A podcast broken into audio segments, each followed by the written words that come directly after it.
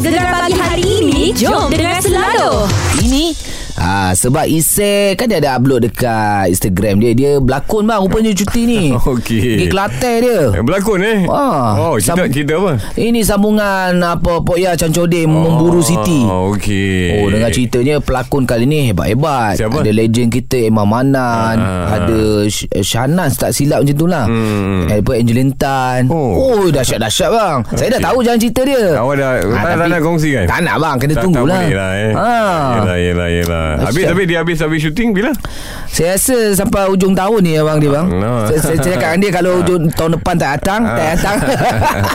Gegar pilihan nombor satu. Pantai Timur.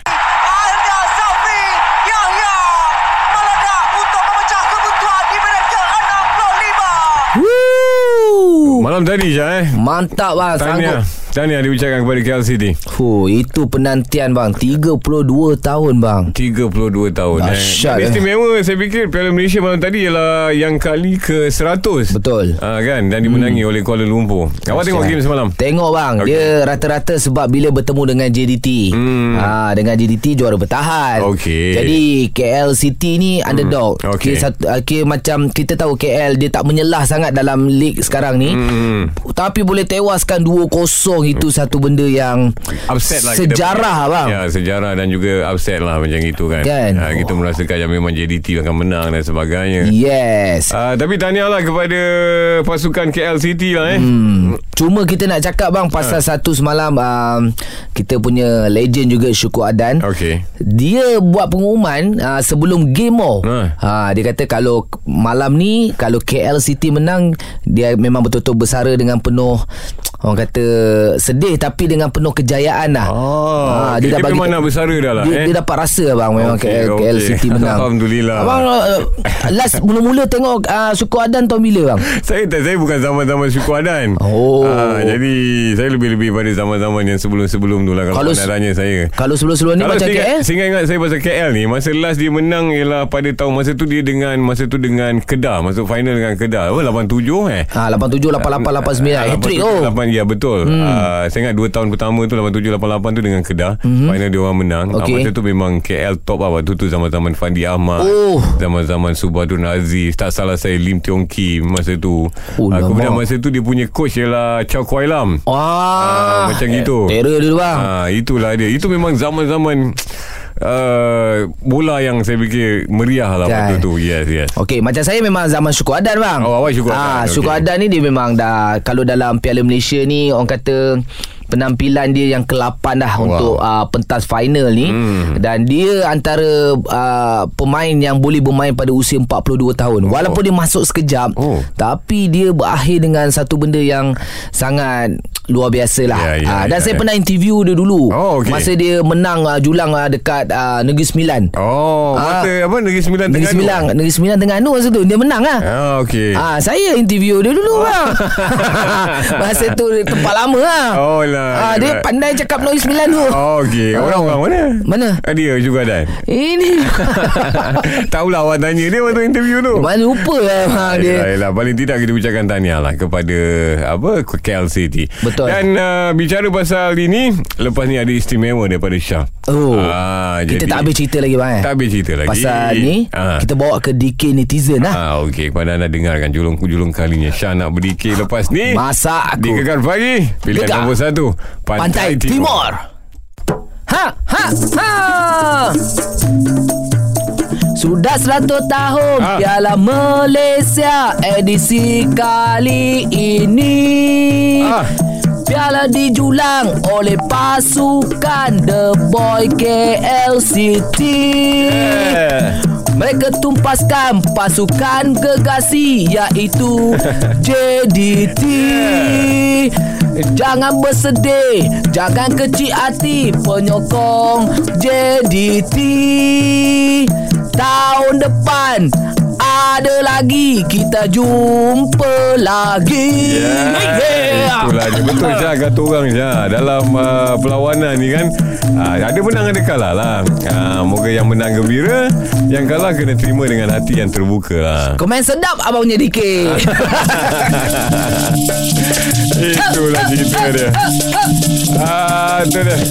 Oh, selesai bang. Ya, selesai alhamdulillah. Lega hati saya bang. Alhamdulillah. Ha, okey, sekejap lagi kita nak sembang mengenai dengan besok minggu depan Issey datang. Okay. Awak cakap dengan dia, ha. Dia tak payah D J dah, awak je yang D J. Ha, kita nak cerita pasal ni bang. Ha. Mega drama Jangan Ganggu Jodohku. Gegar ha. Pelan nombor satu. Pantai Timur. Sekarang bang, kalau dekat Astro ni memang tak jemur bang. Okay. Lepas satu-satu drama, lepas okay. satu-satu drama. Okay. Kali ni ha. drama, mega drama Jangan Ganggu Jodohku.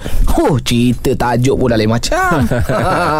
Alright, dan uh, kita nak bersama dengan pelakon utama Shah. Hmm. Uh, Jangan Ganggu Jodohku. Okay. Yusof Haris. Banyak dari saya dengar banyak yang awak nak tanya dengan dia ni. Memang. Hmm. Okey, assalamualaikum. Waalaikumsalam. Alhamdulillah. Baik orang ni bang. Sihat Yusof eh? Sihat alhamdulillah bang. Baik. Baik. Baik, so kita nak cerita pasal Jangan Ganggu Jodohku ni. uh, Jadi awak kira boleh dikatakan kali pertama jadi hero, betul ke? Ah, untuk drama bang, kali pertama bang. hmm. Oh, ah, okay. Untuk drama kali pertama saya jadi hero bang. Okey, boleh-boleh cerita bang. Sikit lah. Dia punya tajuk pun Jangan Ganggu Jodohku. hmm. Awak uh, mungkin sinopsis sikit awak dalam uh, dalam drama ni sebagai apa kan? Drama Jangan Ganggu Jodohku ni dia sebuah drama yang bergenre Uh, romantik komedi seram. Okey. Ah, dia, dia lain sikit bang. Tak hmm. pernah lagi dalam slot ah. drama ni hmm. ada genre-genre yang macam ni tau. Hmm. Komedi seram. Ah, hmm. ah, so bila saya pertama kali saya dapat naskah apa skrip tu, okey. Ah, dia macam terkejut jugalah kan. Hmm. Betul ke saya tanya kan? Betul ke hmm. cerita cerita ni kan? Hmm. Betul. Ah, pihak Astro kata dan pihak production kata betul lah, kita akan shoot, kita akan roll cerita ni. Okey, saya pun on lah. hmm. uh, So saya pun dapatlah pegang watak Doktor Imran dalam oh. cerita tu. ha. uh, yang bila cerita boleh? Pasal seram tu, hmm. bermakna dia hmm. ada uh, zombie ke, uh, siapa jadi hantu ke. uh, Bila komedi tu kita tahulah yang seram ha. tu. Pak tajuk Jangan ni, Ganggu Jodohku. Sebab seram ni dia berkaitan dengan dua alam lah bang kan. hmm. Seram ni kan kita tahu kan dua alam lah kan. okay. ha, Antara alam-alam uh, apa kata alam bunian nyata alam dengan alam alam gaib, malam-malam alam. Okey. Syat ah. main alam ni mah ya. Ha. Habis, alam bang hmm. yang main-main. Itulah dia jan, uh, jadi hero senang tu. I mean untuk drama ni. Hmm. Oh, untuk first time jadi hero untuk drama ni bang, kita ha. tahu kan dia ha. punya masa tu panjang, dua okay. bulan. Okey. So saya nervous ke ah mula-mula saya hmm. tanya banyak kali ke ah, betul ke betul ke? Hmm. Cakap betul lah betul lah. Kita hmm. orang nak try awak ni. Okey. Oh. Cakap ah, saya, saya pun macam ah, okey lah yeah. tak apa ah. ah. masa, masa eh. panjang tak apa, janji dia punya kan eh? ah, dia ah. punya asyuk tu. Allahu akbar, Allahu akbar.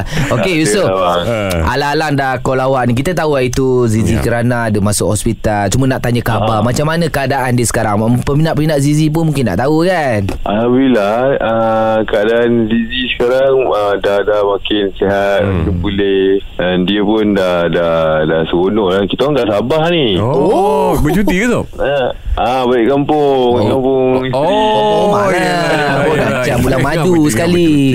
Ha. Ada ada ke? Habis first time kan? First time kan awak balik kampung sana kan?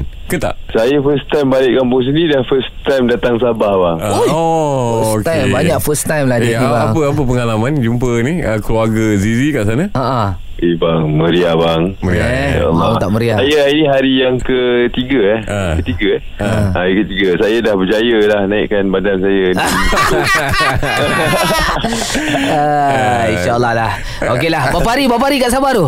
Sampai tujuh, tujuh bulan insyaAllah. ah, Enjoy lah. Alhamdulillah, Alhamdulillah.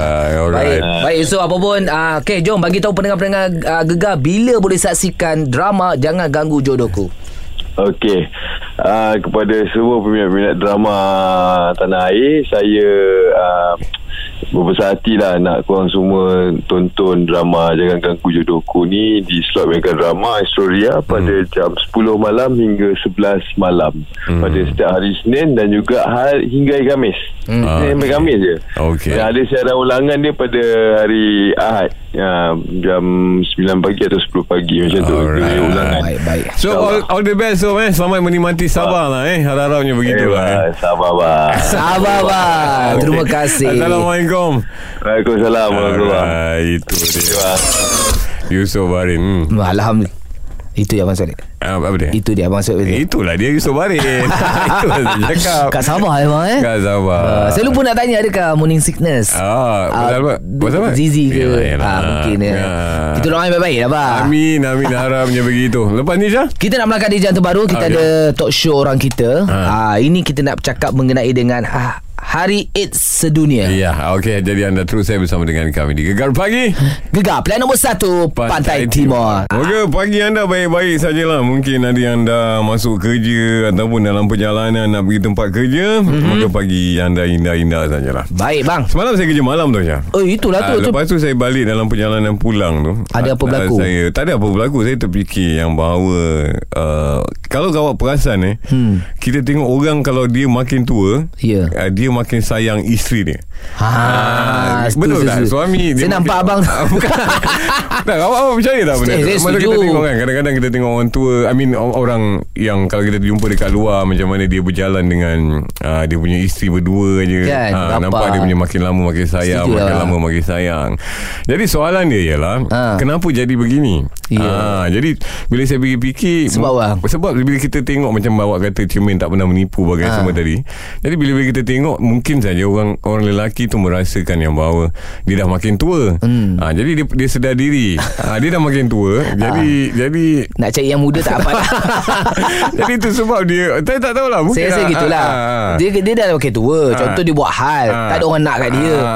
Ini seorang yang jaga betul, dia. Betul lah, betul lah. Lagi tak, satu bang, ha. eh, bila kita dah tua ni, ha. uh, dia bukan pasangan saja. Ha. Dia kawan-kawan kita mak- circle makin kecil. Hmm, hmm. Tapi yang kecil tu bukan kita fikir orang tak nak kawan kita. Hmm. Yang kecil yang tinggal yang itu adalah lah, eh? berkualiti bang. Ya, ya, ya. Sebab abang kawan abang kawan dengan saya kan. Betul, betul. Patutlah kualiti. Tapi tapi penting juga uh, kita uh, bergantung pada macam mana kita tengok cermin tu. Ah, ah, faham tak? Faham. Ada orang dia walaupun dia dah tua tapi bila dia tengok cermin, dia kalau dia rasa dia muda, mm-hmm. ah, dia memang dia, dia muda lah. Ah, dia okay, lifestyle lah. Okay, ah, tapi okay. kalau kita kalau kita rasa macam ah, memang tengok cermin dan dapat tengok yang kita tua, faham ah. Jadi mungkin ah, dia punya approach berbeza. Okey, so far abang tengok cermin sekarang abang rasa apa?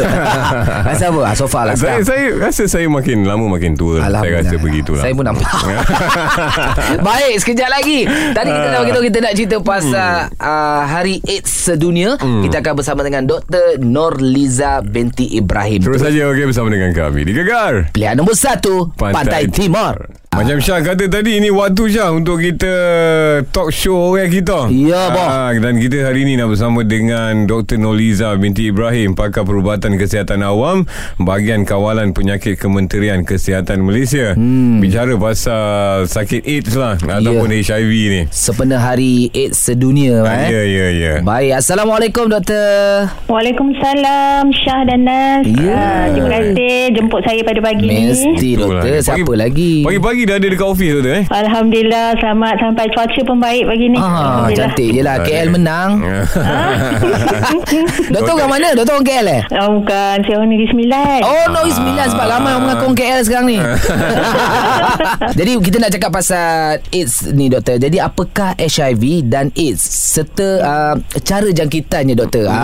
Ah, secara umumnya Doktor. Terima kasih ya kepada penerbit ni D J Shah dan Nas ya yang yeah. beri peluang untuk saya berkongsi sikit maklumat tentang Hari AIDS Sedunia pada pagi ni ya. Mm-hmm. So sebelum kita sampai kepada cerita tentang kenapa ada Hari AIDS Sedunia ni, saya nak ceritakan sikit tentang H I V dan AIDS dan macam mana cara berjangkitnya penyakit ni ya. Mm-hmm. So kalau kita sebut H I V, uh, dia adalah singkatan kepada Human Immunodeficiency Virus. Mm. Virus ni membahaya kerana boleh melemahkan sistem pertahanan tubuh badan manusia dan boleh menyebabkan kepada penyakit AIDS. Mm-hmm. Dan bila kita sebut AIDS pula, dia adalah fasa tak akhir kepada jangkitan H I V hmm. di mana AIDS adalah Acquired Immune Deficiency Syndrome, sekumpulan sindrom penyakit yang terjadi apabila sistem pertahanan badan telah lemah disebabkan oleh virus H I V ni. hmm. Ya, jadi oleh itu sebenarnya fasa penyakit ni panjang. Pada peringkat awal orang ada uh, terkena jangkitan H I V ni mungkin dia asymptomatik, tak ada simptom pun, boleh kelihatan seperti normal seperti biasa. oh. hmm. uh, tapi lama kelamaan apabila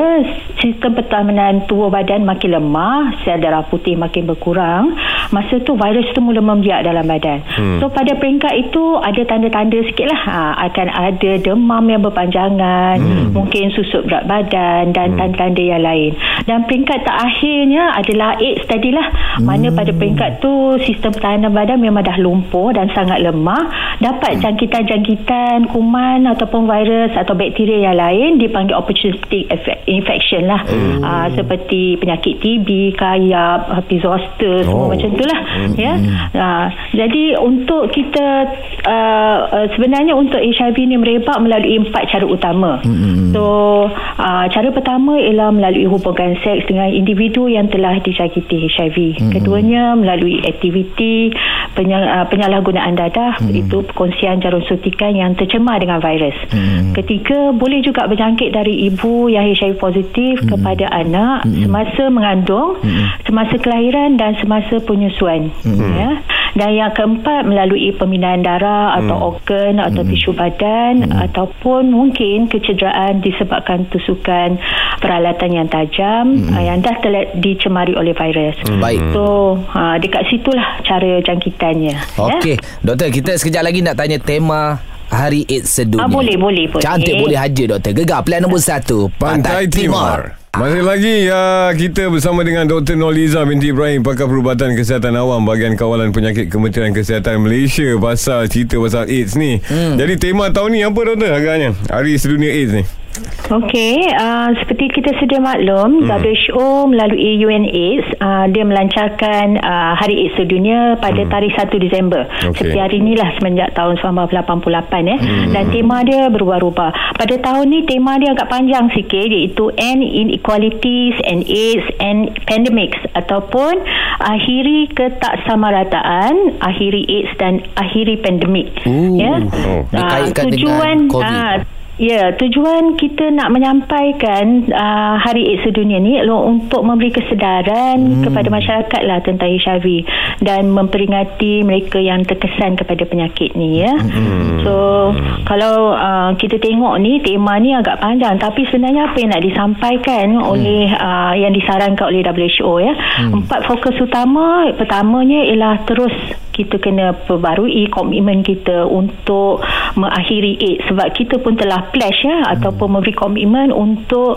menurunkan kadar jangkitan penyakit ni menjelang hmm. tahun dua ribu tiga puluh. Okay. So dekat situ kita perlu ada kerjasama pelbagai agensi lah, hmm. dan bukan hanya pada Kementerian Kesihatan saja, hmm. dan juga badan-badan bukan kerajaan turut uh, sama dan uh, masyarakat lah. Hmm. Keduanya, kita perlu fokus kepada equality, kesamarataan. Hmm. Itu semua orang Uh, tak kisahlah uh, pada jantina, umur, kelas sosial, mm-hmm. dan t- perlu kita ingatkan tidak ada stigma dan diskriminasi, mm. agar semua orang dapat akses kepada rawatan H I V dan juga covid sembilan belas, mm. especially vaksin, dapatkan vaksin, ya. Mm. Dan ketiganya, perlu ada usaha dan kerjasama badan-badan uh, N G O untuk kita sama-sama uh, me-outreach, ya, ataupun uh, menjangkau kepada kumpulan-kumpulan yang berisiko tinggi lah, mm. ataupun kita panggil population. Oh. Dan yang terakhir, um, untuk menangani H I V dan pandemik secara bersama-sama. So baik, dengan baik. Uh, S O P dan norma baru ni, hmm. uh, kita jagalah kesihatan, yeah. kita tak dapat penyakit H I V dan juga tak dapat covid sembilan belas. Baik, Doktor. Okey, sekejap lagi kita nak tanya uh, cara rawatan untuk H I V dan juga AIDS ni. Terus lain Gegar, plan nombor satu, Pantai Timur. Ah. Masih lagi bersama dengan Doktor Norliza Binti Ibrahim. Okey, kita bicara pasal AIDS ni. Ha, Doktor, saya nak tanya, tadi Doktor saya ada sentuh pasal pasal S O P bagai tadi. Uh, kalau uh, penyak, apa pesakit AIDS tu dia tak ada S O P, ya, Doktor, eh? yang yang diberikan pada diorang, eh?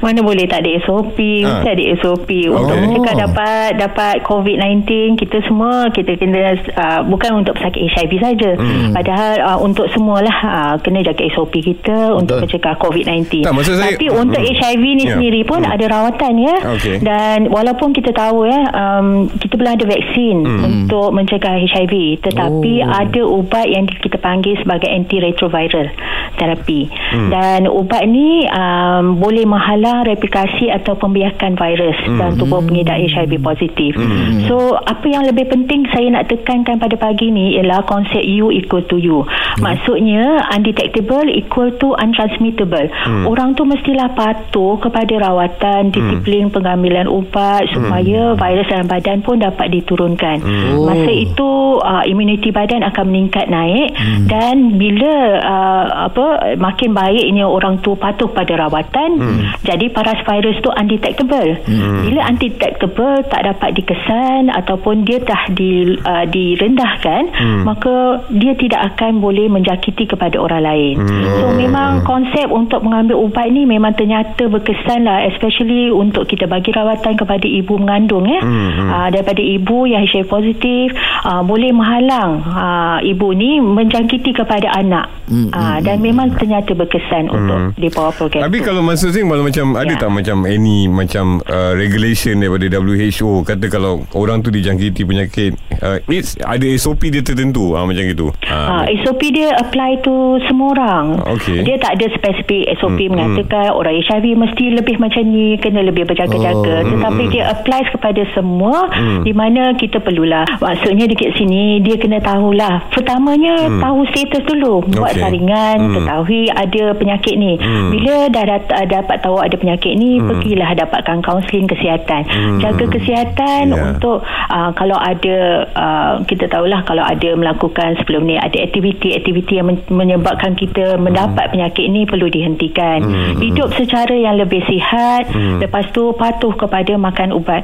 Dan ubat ni uh, sebenarnya kena ambil secara berterusan lah. Mm. Uh, bila patuh pada ubat dan insyaAllah kita tengok banyak pesakit kita yang banyak yang uh, boleh meneruskan hidup secara normal bila yeah. dia patuh kepada antiretroviral ni. Okey, dia dia ha. boleh boleh cure ke doktor? Maka masih masih belum lagi ben, ha. uh, H I V. Belum buat masa sekarang belum, belum eh. ada vaksin. Hmm. So ubat ni boleh mencegah daripada virus itu terus membiak hmm. dan untuk itu dapat memanjangkan jangka hayat lah pesakit hmm. H I V. Maknanya dia selagi hayat dia dia akan makan ubat je lah doktor. Ya. Yeah. Lah, eh. oh. Tapi bukan untuk cure lah eh. Ada oh. jangkaan tak doktor? Bila agaknya uh, dunia ni boleh dapat macam you know vaksin H I V AIDS dan sebagainya? Yalah. Um, buat masa sekarang kalau kita tengok daripada kajian-kajian tengah dilakukan ya, eh, hmm. banyak juga saya terbaca baru-baru ni uh, macam sekarang uh, banyak uh, pengeluar-pengeluar vaksin pun hmm. dah mula uh, uh, ting- dengan adanya penyakit yang covid sembilan belas ni kan mereka juga nak tengok juga macam hmm. mana boleh keberkesanan, uh, uh, keberkesanan ataupun hmm. nak menghasilkan baik. Vaksin untuk H I V sendiri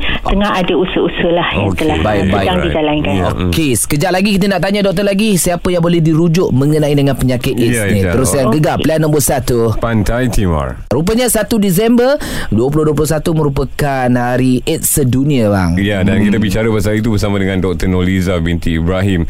Dan doktor, saya fikir uh, yang baik tentang uh, keadaan AIDS sekarang ni ialah kalau kita tengok masa zaman saya dulu-dulu waktu mula-mula kita dikenalkan dengan penyakit AIDS ni hmm. diskriminasi hmm. kepada penyakit AIDS ni ataupun kita punya prejudis tentang pesakit AIDS ni hmm. dia buruk sikit lah, buruk lah. Ha, tapi sekarang hmm. orang dah lebih relax, dah lebih Terima. santai ha, betul ke doktor? Ya betul, macam tu lah yang kita harapkan oh. Syahranat hmm. okay. Kita tak tahu tahu siapa yang boleh mendapat penyakit ni okay. Di mana oh. uh, sekarang ni penyakit ni kalau kita tengok statistik di mana-mana pun jual, uh, juga kan sebenarnya penyakit ni boleh je berlaku pada peringkat umur yang awal hmm. uh, ataupun tak kisahlah umur pada peringkat umur yang mana, tak kisah latar belakang siapa, golongan hmm. mana pun hmm. boleh mendapat penyakit ni hmm. Apa yang penting sekarang kita sama-sama usaha pastikan mereka ni tampil cepat mendapatkan ujian okay. Lepas tu tampil segera mendapatkan rawatan hmm. dan boleh mendapat akses. Sekarang ni kita Alhamdulillah kita nampak stigma dan diskriminasi semakin berkurangan dan hmm. kita harap perkara ni terus dikekal lah hmm. uh, sebab kita dah tahu tadi saya dah cerita pada awal hmm. jangkitan dia melalui empat cara tadi cara yeah, pertama yeah. Hmm. So jadi janganlah kita ada prejudis bila nak bersalaman bersentuhan. Oh, okay. Dan kita boleh kerja dalam satu pejabat semua. Hmm, hmm. Jangan nak takut lah doktor. Ha, jangan takut-takut. Kalau uh, berkongsi apa tu peralatan, pinggan, mangkuk yang telah digunakan oleh pesakit H I V pun boleh, tak ada masalah. Hmm. Hmm. Ha. So salah anggapan kita lah kalau kita Sial tahu orang. ada orang yang ada H I V terus kita melabel ataupun itu tak sepatutnya berlaku lah. Yelah, ya? Kadang-kadang hmm. daripada support hmm. moral daripada orang sekeliling yeah. membuatkan dia kuat juga untuk melawan yeah. sakit tu doktor eh. Ya yeah, yeah. yeah, betul. Hmm. Baik Baik. Betul. Okey, doktor, sekejap lagi kita nak tanya pasal harapan doktor mengenai dengan uh, Hari AIDS sedunia ini. Ya, betul. Jadi kepada anda, terus saya bersama dengan kami di Gegar Pagi, pilihan nombor satu, Pantai, Pantai Timur. Timur. Cara pasal Hari AIDS sedunia lah. Hmm. Ha, bersama dengan doktor kita. Hmm-hmm. Doktor, kalau dekat Malaysia ni sekarang ni, uh, ramai tak bersakit AIDS, doktor? Hmm. Um, Okey, setiap tahun kita ada dalam lebih kurang tiga ribu lah uh, kes H I V baru yang dikesan, ya. Okay. Untuk hmm. tahun lepas uh, statistiknya lebih kurang tiga ribu seratus empat puluh enam kes H I V baru, hmm. uh, di mana dengan kadar sembilan kes untuk setiap seratus ribu penduduk. hmm. uh, Tapi ni nampak sebenarnya uh, kurang, walaupun uh, ya, uh, tiga ribu ni angkanya bagi you, macam kita baru dengar ni agak besar, yeah. Tapi hmm. sebenarnya kita dah menunjukkan penurunan yang ketara lah. hmm. uh, Kalau dulu-dulu lagi pada tahun dua ribu dua kita hmm. pernah capai kes enam ribu kes setahun. okay. uh, So sekarang ni dah semakin dah separuh, ya. hmm. Dan sebab itulah Hari AIDS Sedunia ni memperingatkan kita untuk teruskan komitmen, teruskan usaha hmm. untuk uh, menjaga diri kita jangan sampai mendapat uh, jangkitan H I V. hmm. Tapi walau bagaimanapun, bila mereka dah ada penyakit ni, uh, jangan rasa malu, jangan rasa takut, tampil hmm. segera untuk ha. dirujuk, ya. Okay. Dirujuk ke klinik kesihatan ataupun ke hospital. Rawatan segera ni boleh membantu mereka untuk hidup secara normal, ya. Hmm. Dan um, dan untuk mendapat maklumat lanjut, bolehlah layari kepada laman web uh, K K M ataupun hmm. myhealth hmm. uh, myhealth dot gov dot my hmm. ataupun Majlis AIDS Malaysia. Hmm. Iaitu uh, satu badan uh, bukan kerajaan yang ada banyak eh affiliates ataupun gabungan N G O di bawah Majlis AIDS Malaysia. hmm. uh, Di laman web w w w dot m a c dot gov dot my. okay. uh, Baik, doktor. Alright. Mungkin Alright. ada sedikit harapan doktor sempena dengan Hari AIDS Sedunia ni bagi pendengar-pendengar Gegar. Okey, uh, sebagai harapan saya dan juga mungkin mewakili bahagian uh, kawalan penyakit di Kementerian Kesihatan Malaysia, kita sama-samalah mengakhiri AIDS seperti mm-hmm. yang kita telah apa tu uh, beritahu bahawa menjelang dua ribu tiga puluh agar ia tidak menjadi ancaman kesihatan awam lagi. Mm. Dekat sini usaha-usaha ni perlu kita bersekalikan dengan usaha kita untuk uh, mengatasi pandemik covid sembilan belas, ya. Uh, dan uh, senang saja harapan saya pada saat pertamanya, mereka yang tidak berisiko kekal jaga kesihatan hmm. supaya terhindar daripada jangkitan H I V. Keduanya, mereka yang telah H I V positif tak perlu rasa takut atau malu hmm. tampil uh, ke klinik kesihatan atau hospital kerana kami sedia membantu. Yang ketiganya, pengesanan awal for sure lah boleh dapat menerima rawatan dengan segera dan mengelakkan komplikasi. Dan pada hujung tahun ni saya tahu ramai yang akan melangsungkan perkahwinan, ya. hmm. Pasti kan dah buat ujian H I V. Ya. Yeah. enam bulan sebelum, dan, eh. Uh, yang paling penting, ya, uh, untuk pasangan-pasangan ni bersikap jujurlah kepada pasangan anda, ketahui hmm. status kesihatan masing-masing. Betul, betul. Uh, bukan maksudnya kita menghalang perkahwinan, hmm. tapi dengan tu mencegah. Mereka tahulah uh, men, uh, kita mereka mendapat kaunseling yang lebih Faham. tepat. Hmm. Ya, pergi ke klinik kesihatan, dirujuk dan mendapat kaunseling yang lebih tepat. Baik. Kerana ada langkah-langkah tertentu yang boleh mencegah hmm. jangkitan pada pasangan ataupun anak dan sebagainya. Baik. So uh, uh, yang terakhir, tak kala kita sedang berhadapan dengan covid sembilan belas ni, uh, saya juga berharap mereka yang hidup dengan H I V akan terus menjaga S O P dan ikut cara normal barulah. Ah, itu Alright. penjelasan panjang lebar je daripada uh. Doktor Norliza Binti Ibrahim. Doktor, terima kasih banyak-banyaklah doktor, eh. Moga yeah, dengan apa penambahan maklumat ni akan datangkan satu kesan yang lebih baik lagi untuk masyarakat Malaysia ni lah. InsyaAllah. hmm. InsyaAllah. Terima kasih doktor. Assalamualaikum. Waalaikumsalam. Baik, sekejap lagi bang, kita nak melangkah di jam itu baru. Ah. Ah, kita ada Badidang. Okey, ah, kali ini lawan dengan D J Nas. Ah. Terus saja bersama dengan kami di Gegar, pilihan nombor satu, Pantai Timur. Yang dah mula kerja, selamat mulakan kerja anda lah, eh. Moga hmm. hari ini perjalanan baik-baik sajalah. Kerja baik, tu baik. kan, produksi bagus lah macam itu. InsyaAllah. Hmm. Tapi sekejap ha. lagi, ini lebih baik lagi. Ha. Kita ada Badidang. Ha. Badidang ni, ha. sebab lepas ni akan fight dengan abang. Okey. Ha, dia bukan macam awak ni. dengan ni ke? Dengan, tak, dengan kita, pendengar ke? Pendengar mesti nak fight dengan D J Nas punya. Kita, oh. diorang boleh pilih. Oh. Tapi untuk hari ni, abang first time, apa, hari ni pertama, kan fight dengan abang tu. Ha. Ha, boleh? Cara dia mudah je. Kita ada satu topik. Okay. Ha, contohnya kita bagi cara-cara buat mi goreng. Ha. Ah, tu dia. Jadi bagi tahu bahan-bahan dia, ah. siapa cepat dia menang. Yang kalah kena umumkan siapa yang menang. Ah, tu dia. Boleh. Dia lah, eh? Boleh. Jadi siapa nak fight dengan D J Nas untuk Badidang boleh telefon kita sekarang di kosong tiga sembilan lima empat tiga sembilan sembilan enam sembilan di Gegar pilihan nombor satu Pantai, Pantai Timur. Cepat, cepat, cepat. Badidang lah weh.